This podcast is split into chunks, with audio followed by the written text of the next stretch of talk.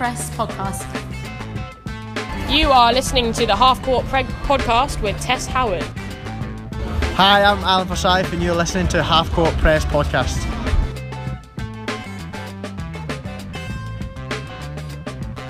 Hello, and welcome to season two of the Half Court Press podcast.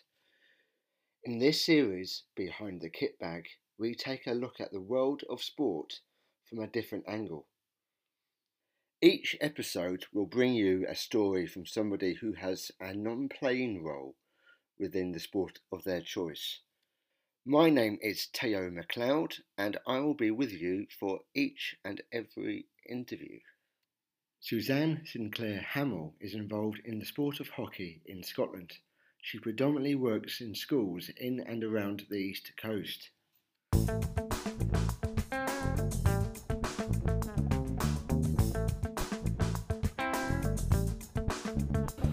Right Performance have started their own range of hockey kit 100% carbon hockey sticks, 20% carbon for the kids, several different models. We have shin pads, gloves, the lot. Go to rightperformance.co.uk.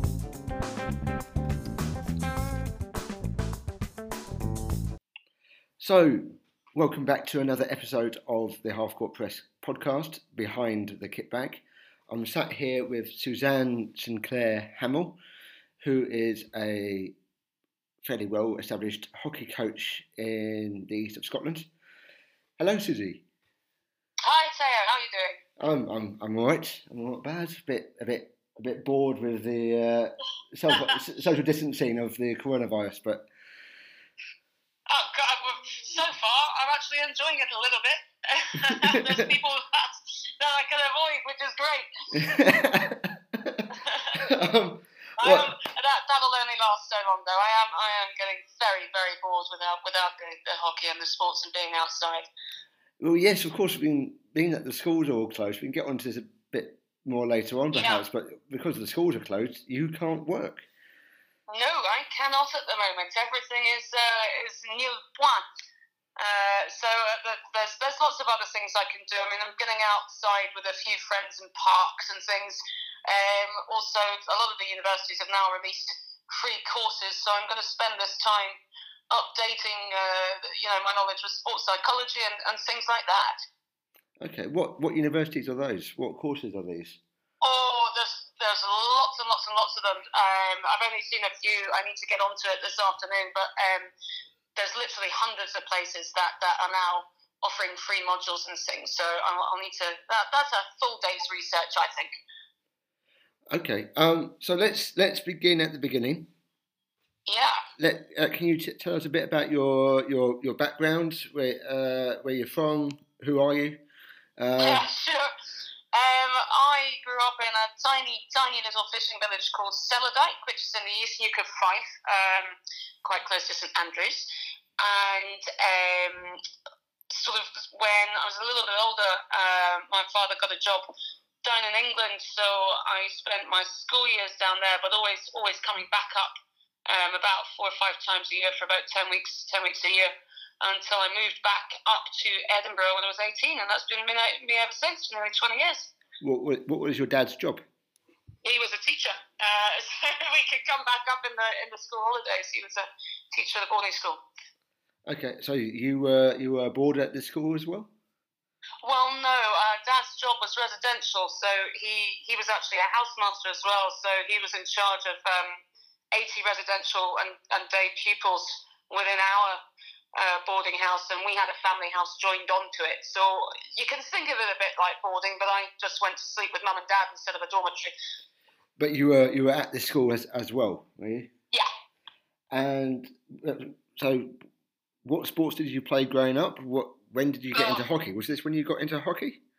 Yeah, uh, Gresham's is very well known for its sports, um, and I think I was about, I must have been, must have been about 89, 1990, so I would have been seven when I picked up a, a hockey stick for the first time. Um, and through that, competitively, I, I got quite quite high up within hockey, athletics, and tennis. But we, we did everything. I did netball, rounders, squash, badminton, swing, uh, everything that could be offered, I, I had a go at. Sorry, I have a very noisy cat in the background here. if you wonder what that weird noise is, um, he's not dying, he's just a bit deaf. All right. So, how did you get on in your, your playing career? Uh, well, I, I did uh, I did very well. Um, athletics was actually my, my main sport. Um, I was a, a javelin thrower. Um, so I went all over the country and the east of, of England doing that. Um, tennis was actually my second sport, believe it or not. And then uh, when, when I come up here for the summer holidays, I would play tennis nearly every day and ultimately um, playing for Fife for a few games as well, so counting on with that. And um, the hockey I played throughout. Um, and then kind of had a had a break when I went went to university, and only picked it up again uh, when I was about 28, so 10 years ago. Okay. No, not that long ago. So I'm only 37, so uh, yeah, what got you, nine years ago. What got you back into hockey? Um, I was heading towards the end of, of my university career um, at Edinburgh, and I wanted to teach. And at that time, um, whereas when I started my degree, there was a golden handshake and they were crying out for teachers. By the end, the recession had hit, and the places were very, very few. And I hadn't done a teaching degree. I read architectural history, so I needed to get some experience. And I approached um, schools across Edinburgh, and they offered me a coaching job on a Wednesday afternoon and Saturday morning, and that I was into my tenth year this year there. Um, and having having done that for a little while, I was, like, oh, I miss this sport, and I, I joined up to start playing, and then I started doing a lot more coaching there as well. So tell us a bit about your your your sports coaching training, the training, you know, your education towards sports coaching. I mean, your degree isn't in sports, so how no, did, it's not. I couldn't be further away. so how how did, how did you train yourself up? How did did you get the knowledge? Well, initially it was just um, harking back from uh, my playing things, and I wasn't in charge of anything when I, when I first went along um, to MES. So I was I was assisting and things. So I had very skilled people to look up to and just uh, and help with. Um, but because I've grown up in an educational background, um, in fact, about ninety percent of Dad's family are, are in education. There's, there's there's just something that we have. Um, I, I could understand how to be around the kids. I've done a gap year actually in a school, so I'd already done a year living and working in a in a boarding school as well. Um, so we just kind of drew from that, and then when I went up to, um, they put me through my UKCC level one, um, and I sort of again progressed up up the teams with that. Um, and yeah, learning from other people mainly, and having really good um, mentors um, until I decided to go full time about three or four years ago. Uh, and then I enrolled, I was the East, well, that's, that hasn't even happened yet. I enrolled in the Women in Coaching program uh, two, three years ago. How time flies with um, Scottish Hockey, and, and I got it. I think there's about 14 of us that did it over a three, four year span. And started my level two, and again, just having wonderful people around me. I work with um, a lot of international players and things like that who, who I learn from every day. Okay, that I mean that sounds amazing. What what sort of stuff? Well, firstly, name drop for us. What international players, and secondly, what what speci- what specifically have you learned? I, see, I don't want to name drop them because uh, I, I don't know if they'll be happy with that. But currently, um, there's there's um, well uh, within Dunfermline, there's there's Martin Daw, there's Stephen Glass. See, I'm going to forget people, and then they're going to get upset here. Um, we've got Sheila Duncan is in the overs. Um, oh, there's there's lots. I would have to go through my Facebook. there's a very talented pool um, of of people there. Uh, Callum Wood, he was GB.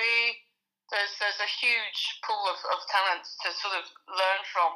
I also had like um, a, a proper mentor, uh, Lizzie Surrocks through the Women in Coaching program, um, who was my mentor for a year.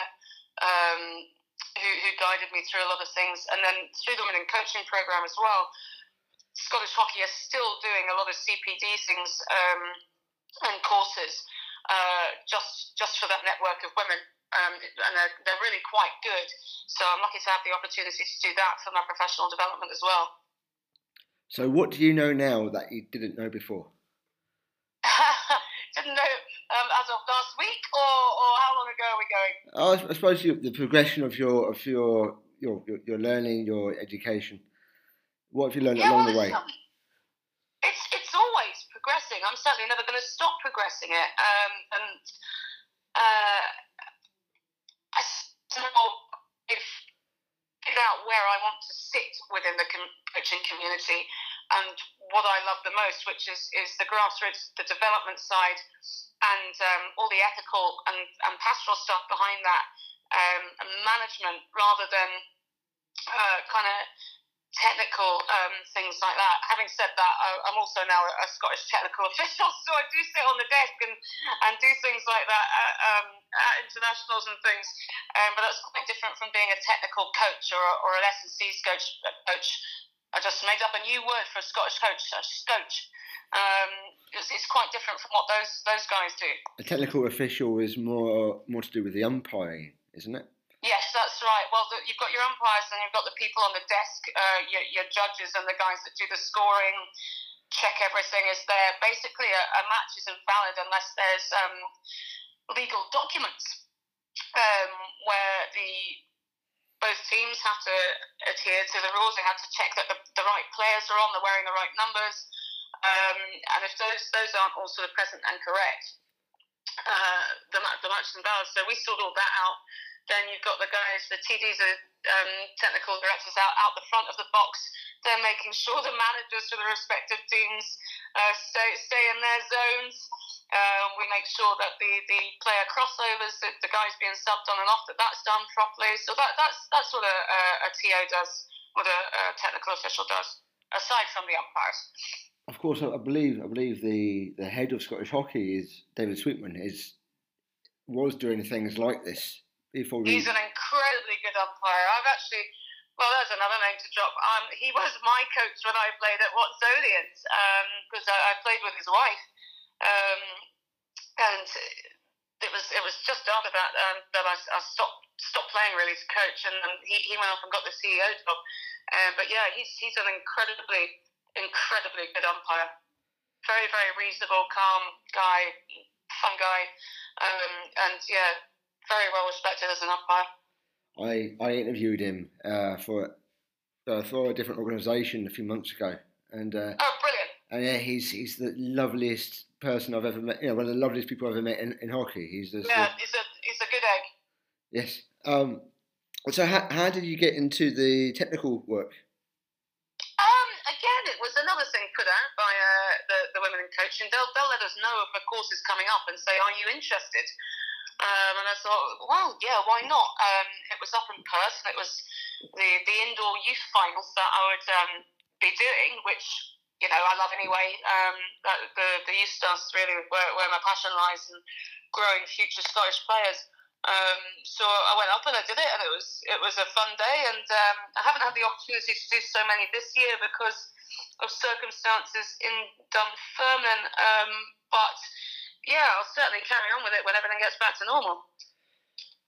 So you are also involved at Dunfermline Carnegie Hockey Club Oh yeah, over over here I am the youth convener for Dunfermline Carnegie. So what is a youth convener? Um, Uh, they, they, I'm lucky again. I'm sort of still um, taking over from the guy that, that's done it for years and years, an absolute stalwart of the club. Um, literally been doing it longer than I've been alive.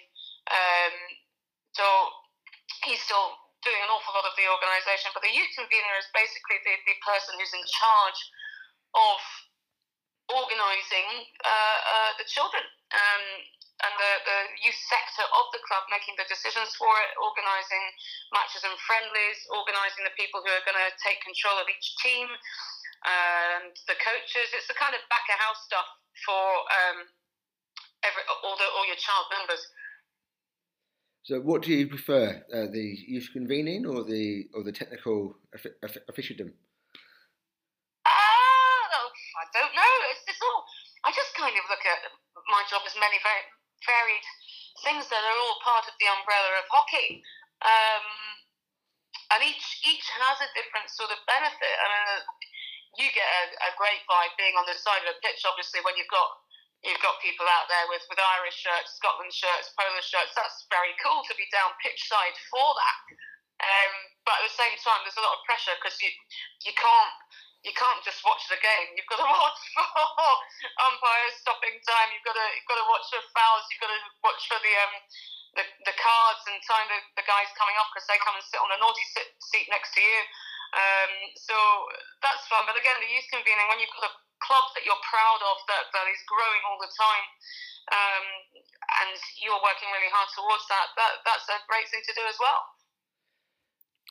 What are your coaching philosophies when you when when you are coaching? What do you look to bring to the kids? What do you look to bring bring to the club? Yeah, um, I would say, well, my if anybody who knows me will, will know exactly what word I'm going to say first is, is fun. Um, it's got to be fun. They've, they've, got to get enjoyment out of it. Um, so my my uh, my delivery is um, not as orthodox as other people's, let's say, because I'm a bit mad myself and I feel like a 12 year old myself. I'm often told uh, the biggest kid on the pitch, even when there's 200 kids on the pitch.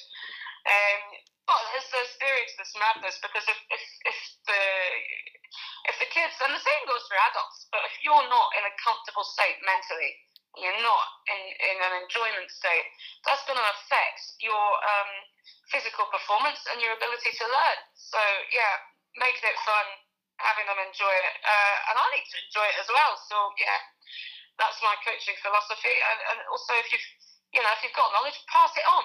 Uh, I think it'd be very selfish not to. It's, and um, it's, it's again, you get, I get so much out of this uh, in a vocational way, which is why I switched from hospitality to sports coaching because you know you're, building character and, and confidence and giving a sense of achievement, and those those are all marvelous things that are much easier to deliver a sport than in a classroom.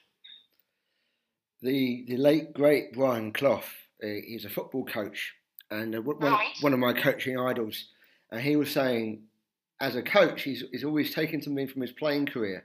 When, when he was a very uh-huh. when he was a very young player, I think maybe making his debut, his coach, the manager he was playing under, just relaxed him. First thing he said, the only thing he said to him before a match, he just relaxed him, yeah. and uh, he, and he took that with him into his into his coaching career afterwards, uh-huh. and just got to relax the players, got to relax the players so they can play properly.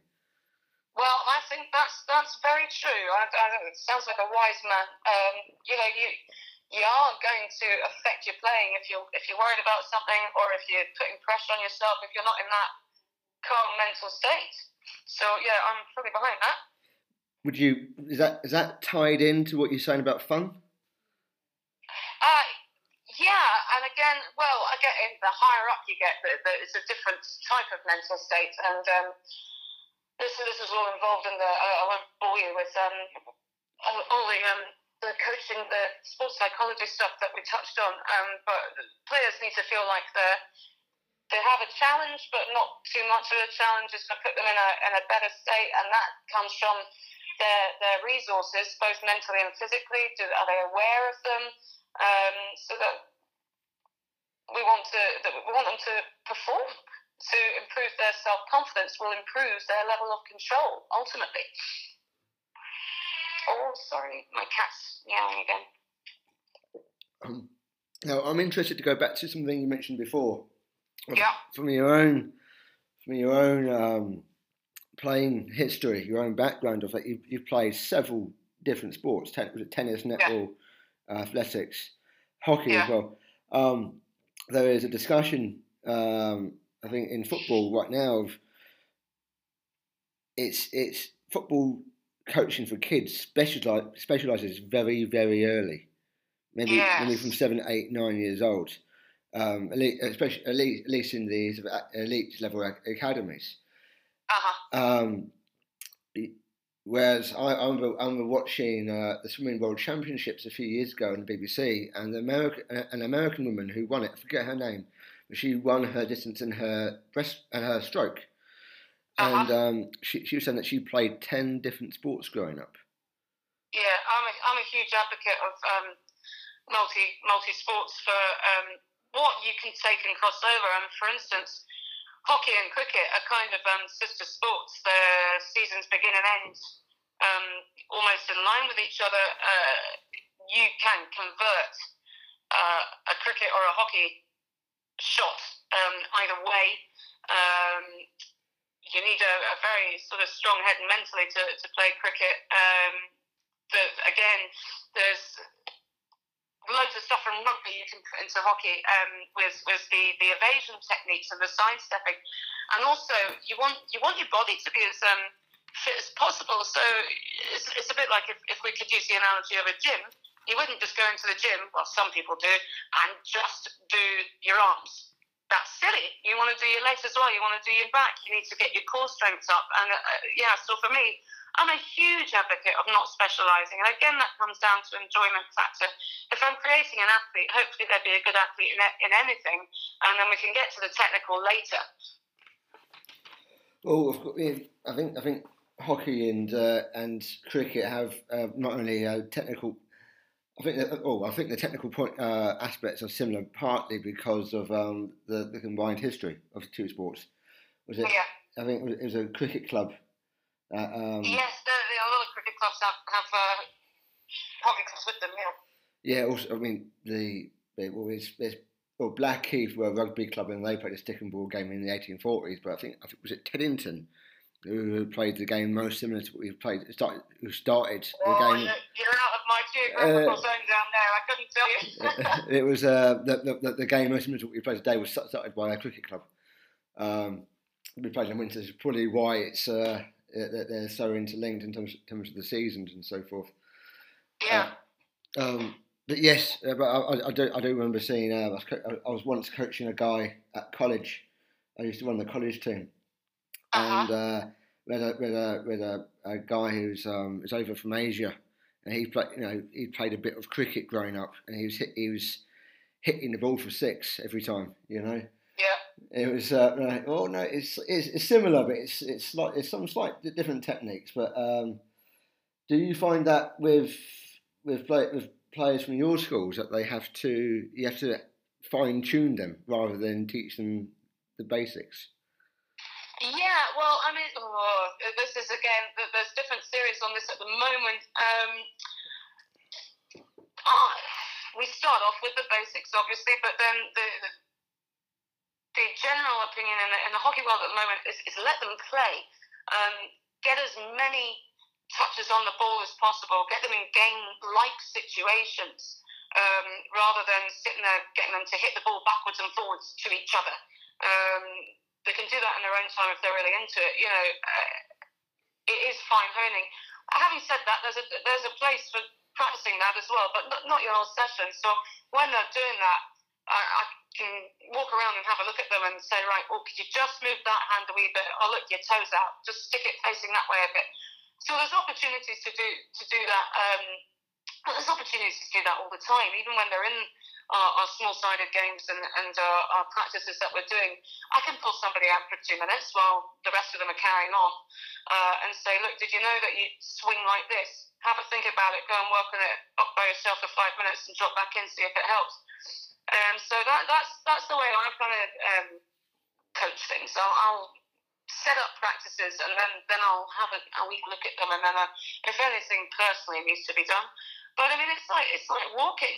Um, nobody actually tells you how to walk. They don't go, you know, right, baby, put that foot in front of that foot, bend your knee there. And if you actually think about trying to teach somebody how to walk, it's a very difficult thing to try and break down. And we'd all if you listen to somebody telling you how to walk, you'd end up walking like uh, something out of the Ministry of Silly Walks.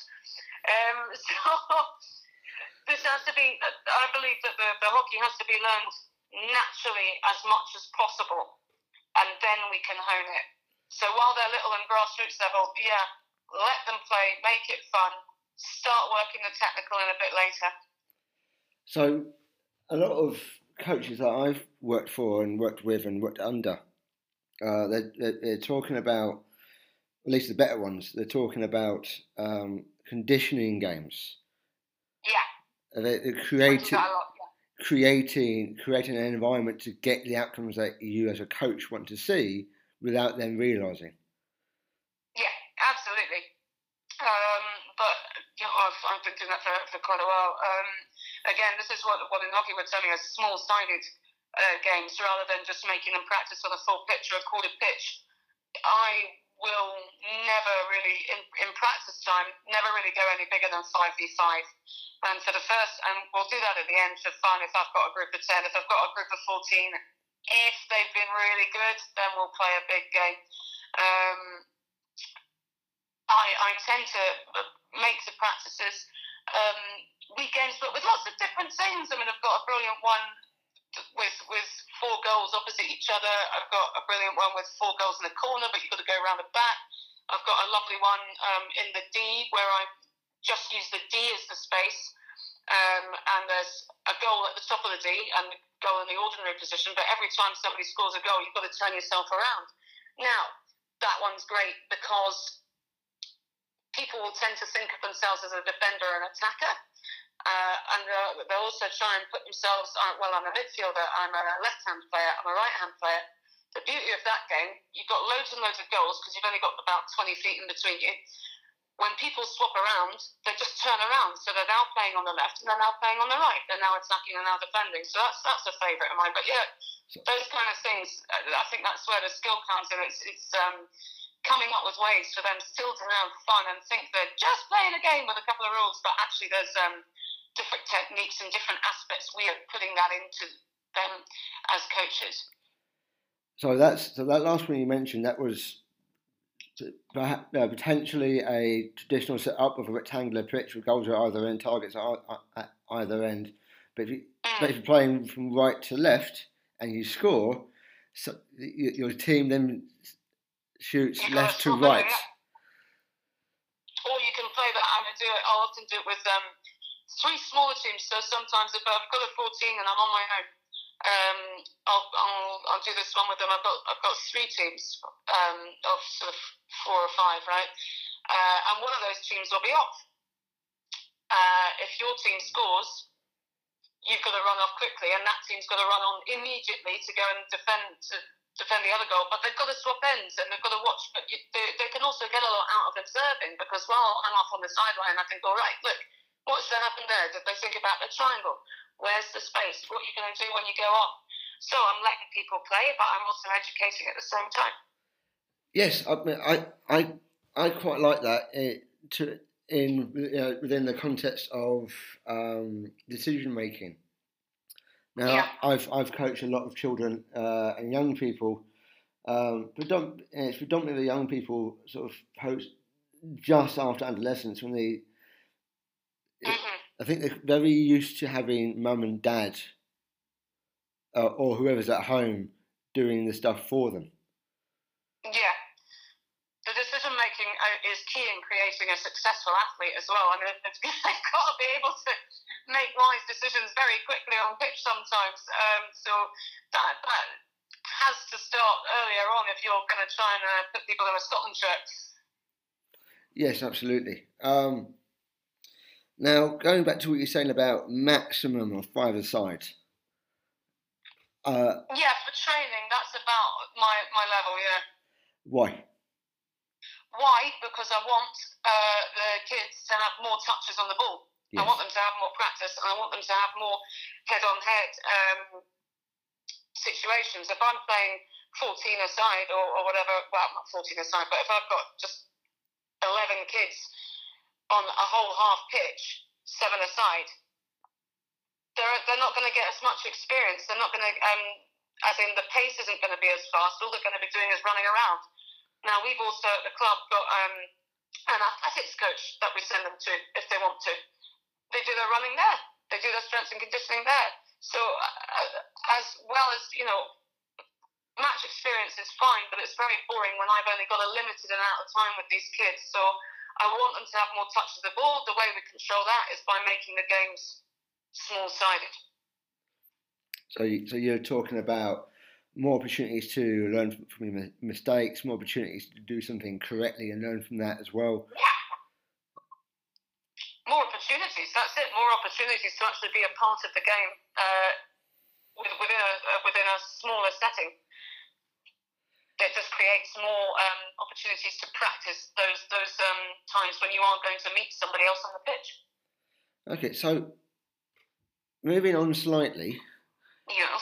how would you say, or has your job or your roles within sports, has it changed the way you've perceived sport, perceived the game of hockey, or Mm, uh, yes and, and no. Um, because Sc- Scottish hockey is obviously a massive growth sport at the minute, so that's all positive. Um, yeah, in, in early and how useful sport really is in the education of young people. And I think that, well, I certainly think that it should be viewed as a necessity for both mental health and physical health. And this would just, this would give our country so much more of a breather and so much more success. I mean, it would take enormous pressure off the NHS if more people were out there doing sport. Uh, it's been proven that sport, obviously, it's great for your physical health, but it's brilliant for your mental health to get out there outside with a group of people. The cost of the country, if we had a, a healthier, happier people, would mean we we had a stronger workforce, and therefore the cost of the country socially would be taken down. Um, and really, my job as I progress and, and mature and, and, get older, I'd like to see things changed in, in Parliament, certainly within Scotland, if not UK wide. That sport must be uh, included much more in, in the curriculum um, in schools. And it's, it's not only the, the physical and, and mental health benefits, it's also the, the social learning of life skills that they can learn on the pitch of winning, of losing, of not getting your way, of, of working in, in a team, um, you know, your character building again. Um, that can all be done much faster on a pitch than it can in a classroom. So, yeah, that that'd be my change perception. I'm, I'm growing older. I'm not saying I want to be an MSP or anything, but I certainly, certainly would like to see changes. More, more of a lobbyist perhaps. Yes, yes, one, one of those those people that goes in with, with a big list of complaints and standing, hopes for two of them. Standing on the outside. I'm sure it'll get there though. They, they will. They'll. They'll. I, I think it'll get there. Now, in in terms of workforce, I um, oh, now I I first met you through the uh, summer hockey summer slam uh, yeah, programs. in Edinburgh, and I was I was um, running the umpires. That's right. Yes. Now, you know, this is this was uh, in summer hockey. It's a bit more relaxed than perhaps the winter league is. About three years ago. Yeah. Oh, 2015. No, 16ish. 2016. It might have been 16. Yeah. Yeah. Um. 16. So yeah, so summer hockey is a bit more relaxed than than uh, than the regular winter season. Um, it's small, smaller. It's uh, well, what I play is, is generally mixed mixed gender. Um, mm-hmm. But what I what I found there was it's it was still very much the same sorts of players I was playing against uh, in the winter yeah. season.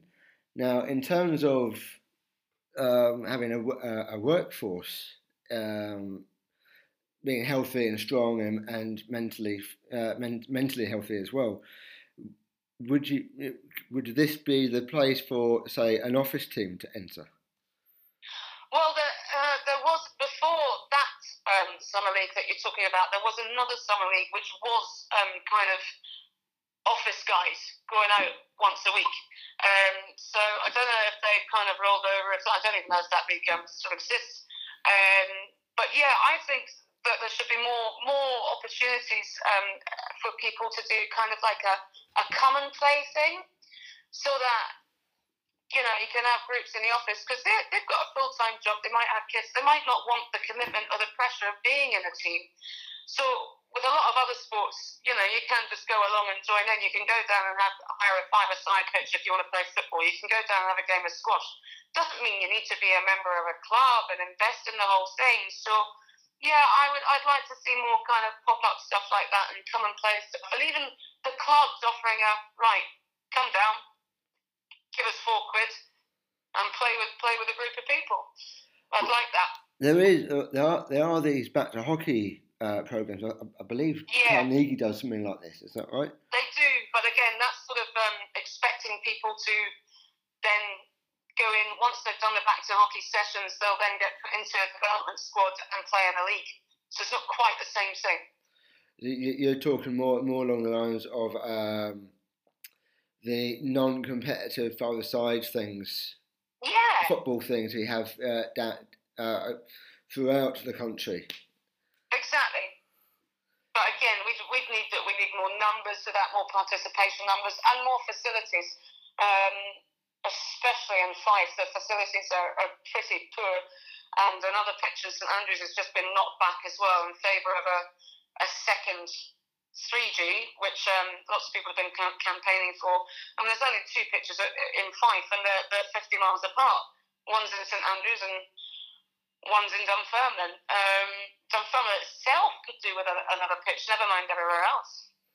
Or the the the uh, the, the, the larger facility uh, uh, adjacent to the uh, to the pitch was on fire recently in Dunfermline. So It was. Woodmill High School um, got got uh, attacked in a, in a rather devastating um, arson attack. Uh, so that that has made it actually very hard here for Dunfermline Carnegie. But we've, we've lit through Fifers and struggled through um, because we lost our changing rooms, we lost all our toilet facilities, the community use facility which we need um, to put on matches and have children on on the pitch full stop because we couldn't have them there without um, facilities.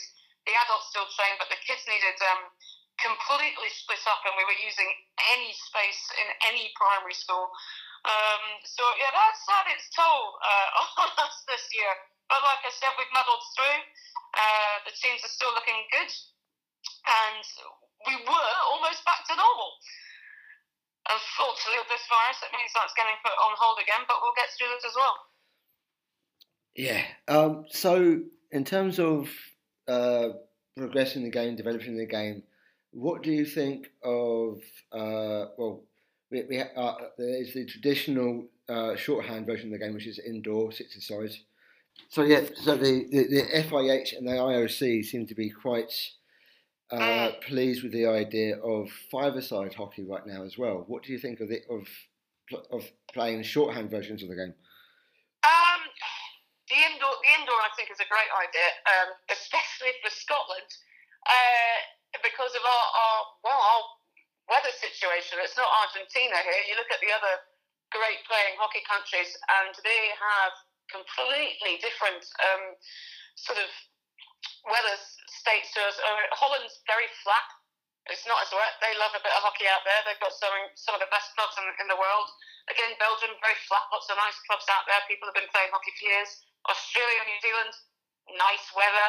Um, lots of places to stick a pitch, and, and, and then the, the South Americas as well, who are, who are good at it. And, and of course, then you've got your um, India and Pakistan and the likes, and the likes of um, them. So indoor here would actually be a brilliant um, way to, to progress the game. There's sports halls big enough for these, these shorthand games all over the place. The pace of indoor is very, very fast. So your technical skills would actually increase quicker than practice outfield because, you know, the, the game doesn't stop as much either because you can bounce it off the sides. Um, it's sustainable as well. You don't need half a million quid for a pitch. So I think Scotland should um, have much more of a, a, a strategic plan for progressing indoor. Um, as for the, the outdoor five sides, yeah, I think we've got to work at what, what we're good at at the moment and what's growing because it is it's Scotland hockey has had an exponential growth um, over the last few years. I think since 2013, I read somewhere on the Scottish hockey site a couple of months ago. Since 2013, it's had like a 90% growth in membership. I mean, I still couldn't tell you the figures. I think it's like I don't know, 13,000 registered players or something like that. But um, which isn't a high amount, but the growth is still rapid. So we need to look at the facilities we've got and the facilities we could get before we even start thinking about another format. I'd like to talk a bit more about your opinions on on, on hockey and the game. Yeah. Um, how much have you seen of the Pro League? Uh, not a lot, I'm afraid. Not a lot, but I've, I've tried to catch up with them. Um, quite a bit of it. I've watched some of the big games um, online with, with, the streaming and stuff, but of course, I'm always uh, coaching or umpiring when these things have been on as well, or I'm doing something to, to do with these. Um, I. I'd love, love to see more of it. I think it's great that it exists because what is it? It's only a year old now, isn't it? Mm. Pro League. It was um, sort of sort of was uh, under another moniker before they, they put it all together. I think it's super to see um, clubs from different countries getting being able to you know high level people to be able to practice apart from in internationals, and I think that'll grow the sport as well. More people want to watch it since. Um, it is international. You know, the Commonwealth was in Glasgow. We built a whole new facility for that. Uh, the, project... ladies winning gold in Rio in 2016. More people want to watch it, so I think it's a good thing. Uh, the Pro League is purely purely um, international, though. What? Oh, is it? I thought that was um. No, it's clubs, isn't it? No, no, no, no. Uh, oh, which one am I thinking of? Uh, perhaps the European Hockey League. I'm thinking of the Euro stuff. Yeah. Uh, yeah, yeah. I mean, I suppose this ties into into a wider conversation of should we be should we be promoting elite level international hockey or elite level yeah, club hockey? One hundred percent. I'm with you now because they've changed the names of it one a bit. I actually don't follow follow it that much because if I did, I'd, I'd just uh, it'd take a week to follow everything when I've got all my, my new stuff. Um, yeah, of course it is. It's important oh, um, for people to have access to see international games if they're not actually going to go along to them. Um, the, the, again to drum up response and membership and people going and having to go themselves because they're like, whoa, that's really cool. The the conversation in the in the in the within the wider ho- uh, hockey context is should we be investing money at, at the at the international level, or should we be investing money at the club level? Should we be trying to promote clubs in more? Again, these are aspects that um, have to be taken into a total strategy, and, and they are being done so within Scottish hockey.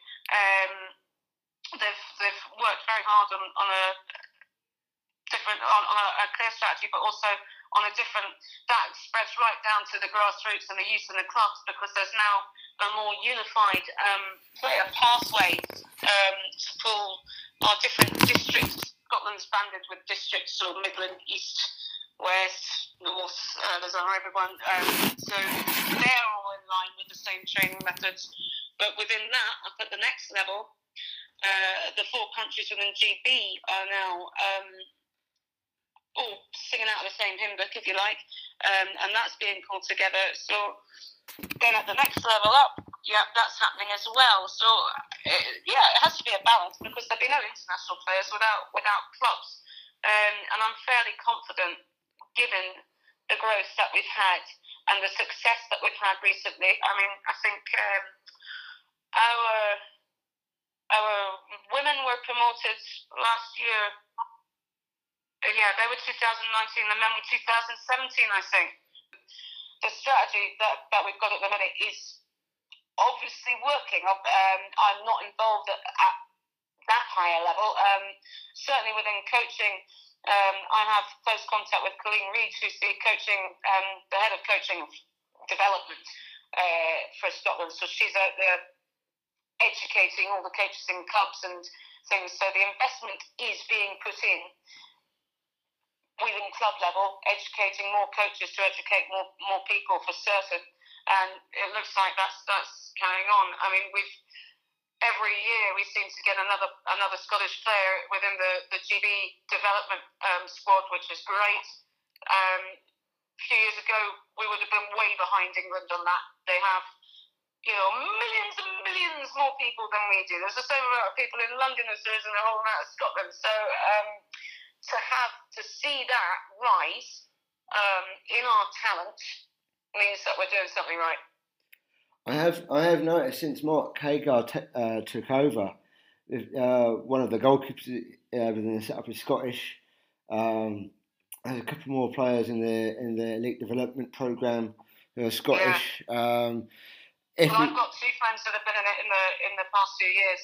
Who's that? actually, a girl that I used to teach is in the, in the full squad now. Um, so she's she's obviously come come through the Scottish levels, and then uh, my friends Mac and Lorna have both been through it as well. Mac's still uh, going through it, and that's that's super to see. So who's your friend who's in it now? Uh, so my friend Mackenzie Bell, she's a Scotland international. She's within, I think she's still within the GB uh, development program. Yeah. Pretty sure she is. I haven't spoken to her for a couple of months. Now is the time to touch base. yes. Yeah. Um, I mean, it will, it's almost certainly if we if we have if we go ahead with the Olympics, we will, we will almost certainly have Scottish players in the uh, in the squad there. Yeah, well, I'm kind of of the view that the, the Olympics should be paused at the moment. Yeah. There's countries pulling out left, right, and centre, so I don't, I don't see it going ahead. The uh, the Japanese. Um, well, They're being very stubborn. they, they, they don't, also don't seem to have a, a clear opinion what's going to happen yet. One minute they're saying one thing, another minute they're saying something else. But it's Yeah. uh, there, uh, there seems to be a, um, uh, a part of the contract with the uh, International Olympic Committee seems to be quite broad in, in terms of how it can be interpreted. Of yes, it's the Summer Olympics, but it can be done at any point within the year of 2020. Apparently. Oh, is that right? Appa- uh, uh, so uh, I uh, think the Olympic Committee should really get together and say just postpone it. Not cancel it, postpone it, and when everything's back to normal, then those facilities aren't wasted.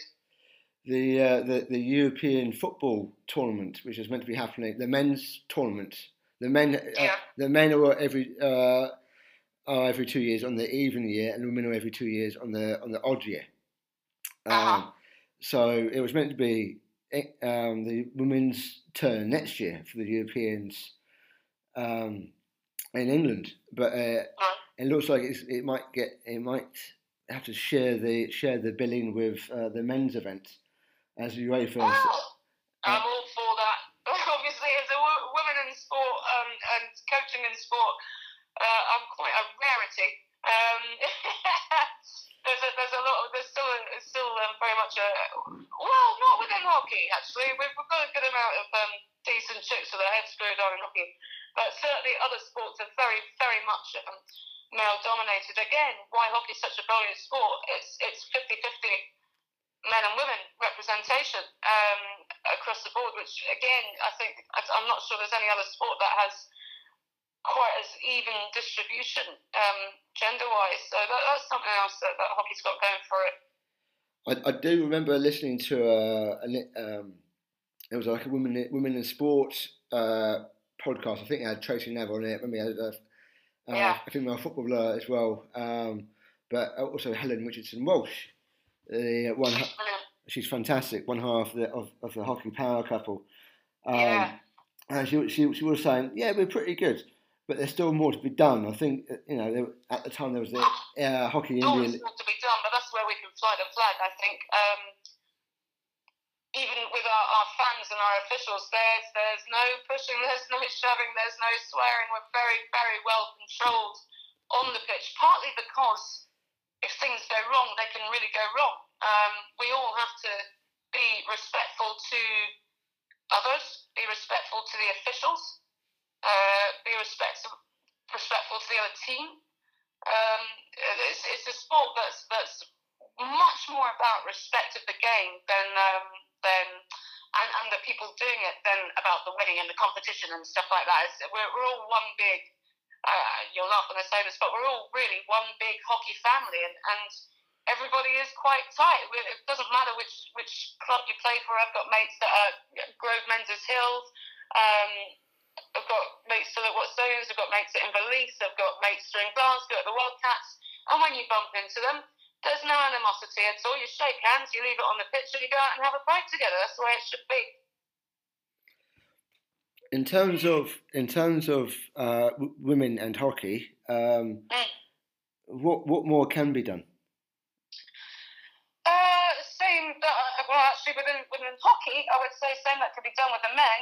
We need to make it professionalised.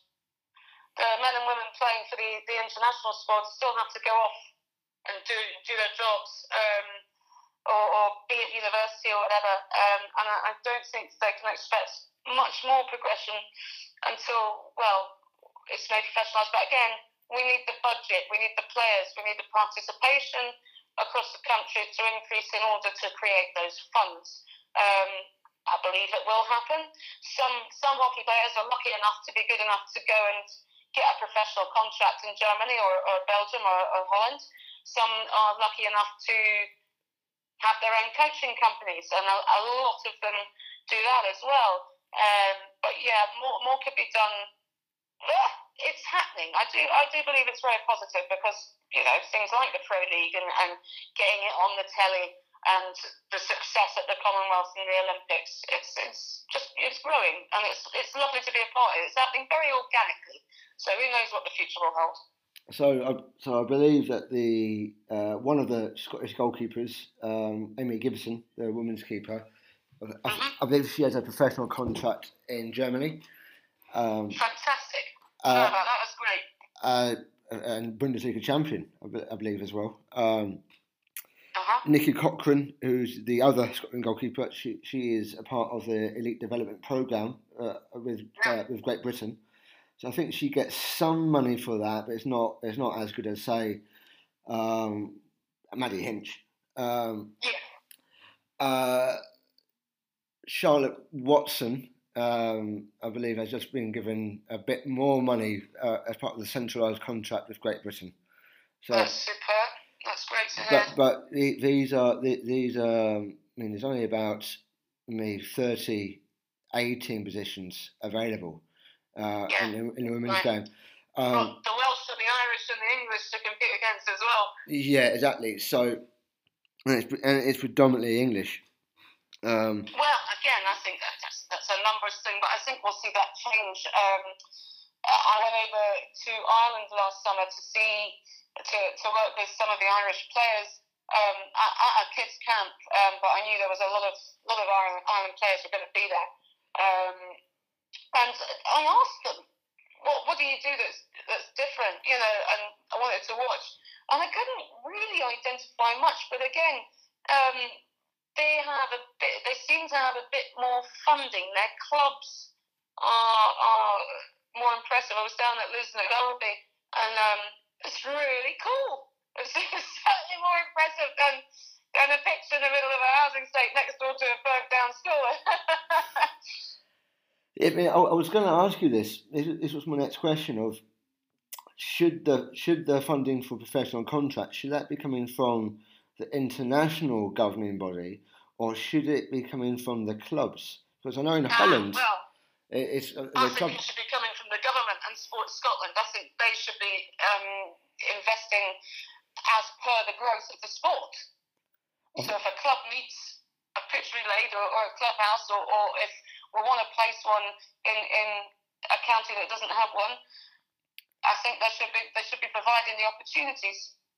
Again, we're coming into very different times where there's not going to be a lot of free money, so the progression there may well be indoor, and the focus may well have to be on that. So I, I think the GB squad is funded at least in part by Sport England. Yeah, I mean, I'm, I think it is. I'm pretty sure you're right with that. So I mean, in- so in terms of Scotland, we we we have, we have Sport Scotland, and which is which is funded partly by, by, by the national national lottery funding. Um, Uh-huh, that's right. um, That's where my, my DCI stuff comes in, my direct club investment.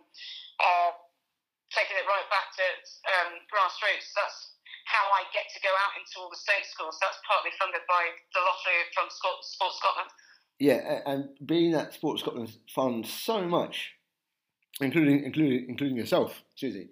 Yeah, yeah, Um, partly, yeah. Uh, is is that the only place that we should be getting funding, or can we can we be looking elsewhere? Should the clubs do they have responsibility to be sourcing sponsorship or ticket sales? Uh, phew, ticket sales for who's all? I mean, you go along on Saturday afternoon. Yeah. I think we've got to drum up the numbers first before clubs could charge. Uh, there's, there's never a time when there's, there's as many people supporting a, a Sunday kids game. There's never as many people watching a, a hockey game, um, unless it's sort of top of the league stuff. Um, oh, that's that's a tough one for me. I know there's been times where Scottish hockey have charged for games when I don't think they should have, but I appreciate why they've had to because it's um, a council venue and they get charged a fortune to open it up. But then again, you're sitting there with, with empty seats, and I'm thinking, could those not have been passed over to the local schools and clubs? Um, again, it's it's not my area. I, I wouldn't like to comment on things um, that I, they, they will have been thought about, and I'm simply offering my opinion here. I, I don't like to see empty seats during Glasgow when there's so many so many clubs there. So, my, my thing that I'd like to see Scottish Hockey do, if they know there's empty seats, pile a load of tickets out to the local clubs for the youth contingent. Um, because again, it's it's down to participation level. For people to aspire to be better, they need to do these these good games. Um, sponsorship wise, I think most clubs already try to get us um, sponsorship. To be honest, I know, we do. Some clubs have a, a cooler sponsorship than others. Over in Uddingston, um, Uddingston is the home of the Tunnock's Tea Cake Oh, factory, or if you like a caramel log, it's there. And it's honestly brilliant fun. If you're ever going through to watch a, a game at Uddingston, who are a marvellous club and they're, um, you know, they're quite high up. They've got a great clubhouse. They've got a pickup truck that looks like a Tunnock's um, wafer, and I think that's fantastic. So, and they've got a they've got a cricket club there as well. So they're all right. Um, the factory's really cool. You've got to go and look at it. It's like the Willy Wonka of, of, of Scottish sweeties. Um, so some clubs are really good at it, some clubs aren't. Again, that's down to oh, membership, growth, how many people can you get to help on a volunteer basis? What incentives could we offer those volunteers? It's, it's uh, how long is a piece of string really, Tara? I'm probably boring the pants off everybody now. I, I was I was chatting to um, one of the other interviewees earlier on in the series about Yeah. about putting on, on events during games. I think what a lot of clubs struggle with is, is that they don't own their pitch, so it, Yes. it's, it's a hire from the local school or the local council. that's right. And so, if it's a local school hire, for example, I was suggesting why can't we? Why can't clubs do a deal with uh, the local school, get the uh, amateur dramatics department down, get the music club down, the, the school band, put on a bit of an event, get a, Yeah. get a local burger van. Not a bad idea. So, what, what, I mean, certainly at Dunfermline, because um, well, my ro- role is um, Midland Youth Coordinator for Scottish Hockey, they were trialling a new um, a new festival system for the youth in the Midland District rather than the the older league system they, they've been doing. So rather than meeting every Sunday, banging heads um, with the same people in the same format every week, um, we were hosting instead um, a fun tournament once a month, uh, which every club got the opportunity to host. Um, so one week it'd be the Dundee Wanderers. You'd go up and play at that venue, and every club gets to put on a bit of hospitality as well. So they've got a wee store with a raffle for whatever charity they want. If they're selling uh, bacon rolls or burgers or, or whatever they want, um, and that drums up a wee bit of cash for the club as well. And it also meant the kids had a variety of um, places. Again, the traditional league system tended to be held at the same place, same time, se- um, every week. Um, with this, it meant uh, every club could show the other clubs why they think they're the best club. Um, great opportunity for their youth umpires to get a crack at um, having a go in a safe environment as well. That's going to get well. I believe that was going to get rolled out um, across the other districts as well. But certainly from the success of that, we were going to do a lot of that stuff at Dunfermline. I had big plans for um, festivals, because as, a, as my background is in hospitality and event management, uh, that that kind of thing comes pretty easy to me. So I, I had big ideas for that. Susie, Yeah. thank you very much. Hi, I'm Alan Forsyth, and you're listening to Half Court Press Podcast. This has been a half court press production by Teo McLeod.